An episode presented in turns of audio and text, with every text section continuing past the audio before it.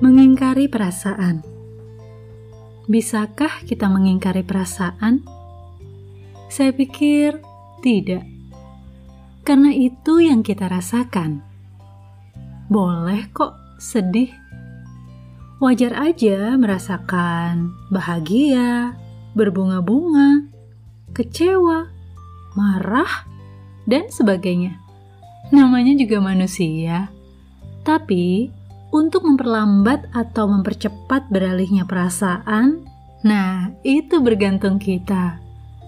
Kalau waktunya harus move on, tapi kita masih stalking, masih diingat-ingat, masih kepo, masih ditemui, masih kumpul, ya akan lama proses move on-nya.